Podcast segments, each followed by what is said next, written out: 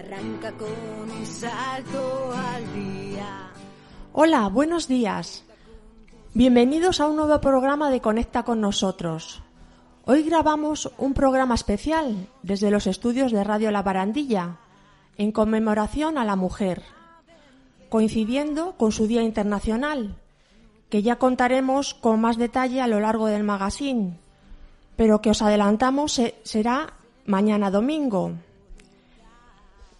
Y bueno, pues hoy es un programa solamente de mujeres, que vamos que también lo pueden escuchar los hombres. Y hoy estoy acompañada de mis compañeras Paquita, integrante también del equipo de Conecta con nosotros, y Cristina, también integrante del equipo. Buenos días. Buenos Hola, ¿qué tal? Buenos días, chicas. Bueno, chicas, comenzamos. ¿Desde cuándo se remonta el origen de la lucha por los derechos de la mujer, Cristina? Todos solemos asociar los orígenes al incendio que se produjo en el año 1911 en Nueva York, en la fábrica de camisas Trengler Schweiz, no sé inglés. Unas 150 mujeres, en su mayoría jóvenes inmigrantes de entre 14 y 23 años, murieron. Muchas de ellas saltaron por la ventana. Los dueños habían bloqueado las puertas para evitar robos en el interior. Cuenta la leyenda que, que la humareda producida aquel día era de tonalidad morada. Quiero decir también que existe una película con una misma temática, pero que es eh, en, en, unos grandes almacenes donde, donde se compraba comida. Mm. Y también lo cerraron. Eh, es una temática similar, pero ahí ya era todo tipo de gente. la película la he visto yo. Sí, sí. Que me, me ha recordado. Pero ¿a que no sabéis la verdad sobre el uso del color morado como color reivindicativo? Pues no. Pues las sufragistas inglesas en Manchester, con Pacus a la cabeza, iban vestidas y adornadas por los colores blanco, que representaban la honradez en su vida privada y pública. Verde, que significaba esperanza para un nuevo comienzo, y por supuesto el morado, asociado a la dignidad y libertad. Y bueno, sabemos que en otros países como estos que acabamos de comentar fueron pronto mm, pioneros en esta batalla. Pero en nuestro país, ¿cómo está la cuestión? Pues en España los avances en igualdad no llegaron hasta la Segunda República y mucho más tarde de manera más afianzada con la democracia. Cristina, ¿quiénes fueron las, las precursoras? Pues mira, las precursoras del feminismo en nuestro país seguro que os suenan. Fueron Rosalía de Castro, Emilia Pardo Bazán y Concepción Arenal. Rosalía fue una literata con grandes opiniones feministas para la época. Eh, Recordamos que estamos hablando del año 1910. Emilia Pardo Bazán, una de las mejores novelistas de su generación, de familia noble, mujer muy culta e independiente, reivindicó el acceso de la mujer a la educación y a la igualdad con el hombre, en todos los sentidos. Vivió la, la, lucha muy de cerca, ya que le negaron la entrada en la Real Academia de la Lengua.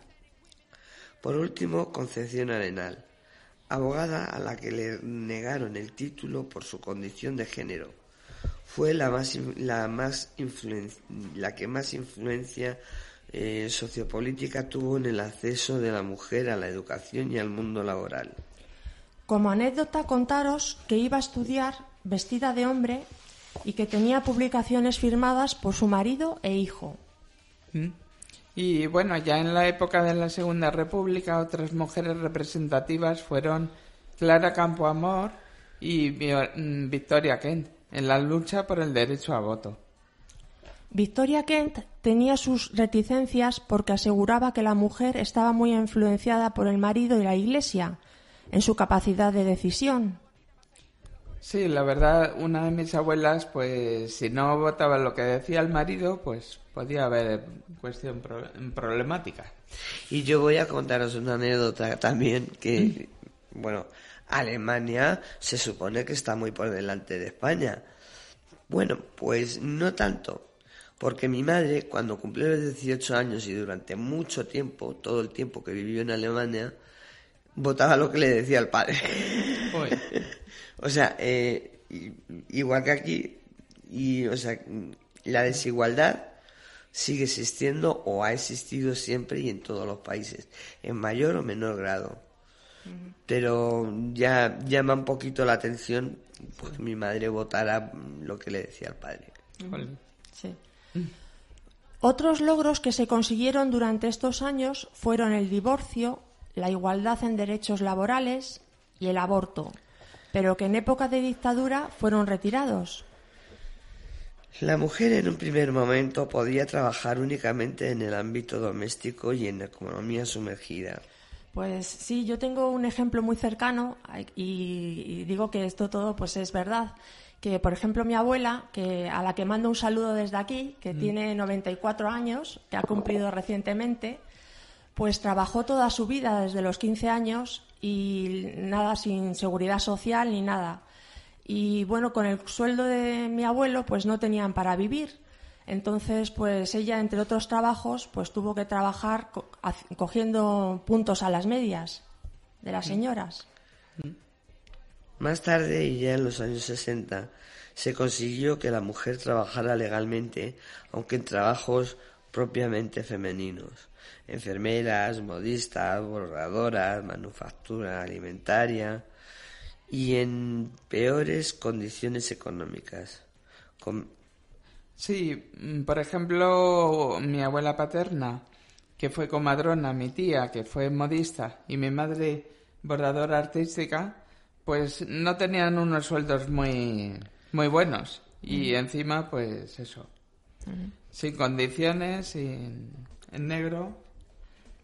Eh, en 1978, con la llegada de la democracia y la Constitución española, en su artículo 14 se empodera a la mujer por sus logros personales y profesionales y no por su condición de género. Cristina, ¿nos puedes leer lo que dice el artículo 14 sobre la mujer? Sí, dice, los españoles son iguales ante la ley sin que pueda eh, prevalecer discriminación alguna por razón de nacimiento, raza, sexo, religión, opinión o cualquier otra condición eh, o circunstancia personal o social. ¿Y entonces cuándo se establece oficialmente el Día Internacional? Pues la ONU establece el 8 de marzo de 1977 que todos los 8 de marzo, a partir de ese año, se celebre el Día Internacional por los Derechos de la Mujer y la Paz Internacional. En España, como en otros lugares del mundo, el objetivo de celebrar este día es doble celebración por los logros alcanzados y el recuerdo de las luchadoras y reivindicación para que siga produciéndose un reconocimiento de los derechos en las mujeres. ¿Y este año va a ser diferente respecto a otros anteriores? Pues sí, este año, a diferencia de 2018 y 2019, no se ha convocado huelga feminista para llamar a las mujeres que paren de trabajar, porque no ha habido unanimidad entre los diferentes territorios. Solo algunas comunidades autónomas, como Cataluña, Aragón y Andalucía, la llevarán a cabo. Mm. En Madrid, lamentablemente, debido a la presencia de Vox en el ayuntamiento, no se ha establecido una declaración institucional sino una proposición presentada por el resto de partidos. Y... El lema de este año es Por, todas, seguimos.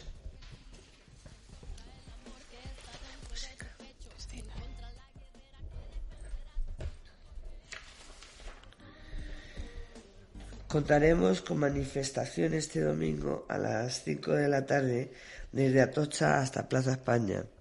Mm, invitamos a todas las mujeres a unirse a esta convocatoria. Cuantas más seamos, mejor. Históricamente está claro que han habido muchos avances, pero aún queda mucho por hacer, por ejemplo en el cuidado del hogar y de los hijos. Según el Instituto Nacional de, Estadística. Estadística, sí. No porque lo digamos nosotras. Las mujeres dedican el doble de horas a las tareas del hogar, mm, lo que tiene consecuencias para estas mujeres cuando son mayores de 65 años que reciben prestaciones de jubilación más bajas. Y en el ámbito de educación, aunque en España el analfabetismo esté casi extinguido, sigue afectando más a las mujeres. Ah, en lo laboral, España está por debajo de la media europea en presencia de mujeres con cargos directivos. Sigue habiendo brecha salarial. El mismo puesto con sueldos inferiores. Trabajamos trabajos precarios y más temporalidad y paro.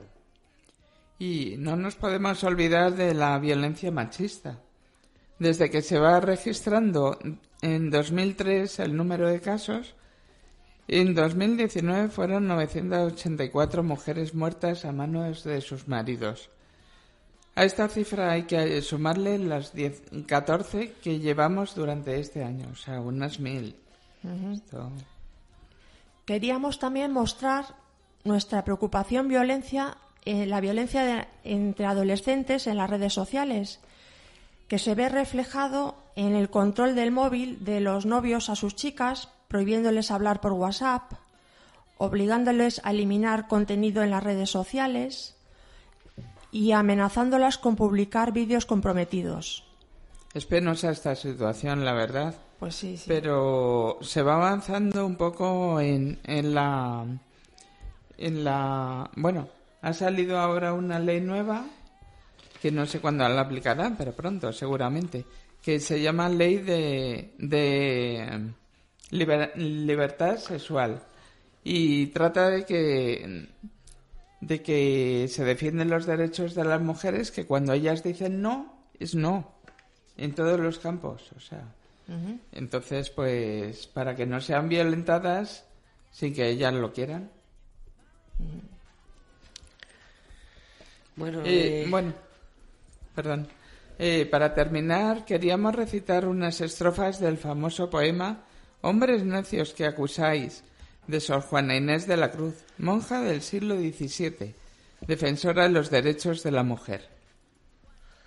Hombres necios que acusáis, a la mujer sin razón, sin ver que sois ocasión de lo mismo que culpáis. Si con ansia sin igual solicitáis su desdén, ¿por qué queréis que obren bien si las incitáis al mal? En estas dos estrofas se aprecia cómo el hombre rechaza a la mujer, tanto si se comporta de manera recatada como si comete pecado carnal. Y Sor Juana Inés culpa a las dos partes, a la mujer que se deja seducir y por supuesto al hombre que seduce tan egoístamente. Sor Juana Inés era una mujer muy adelantada a su tiempo.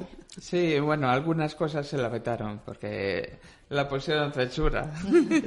porque eso les decía, bueno chicas, vamos a defendernos un poco.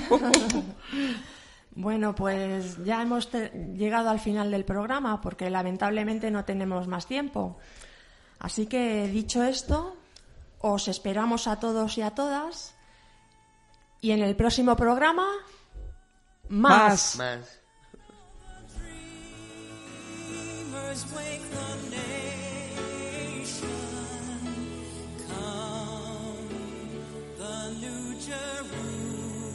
Jerusalem.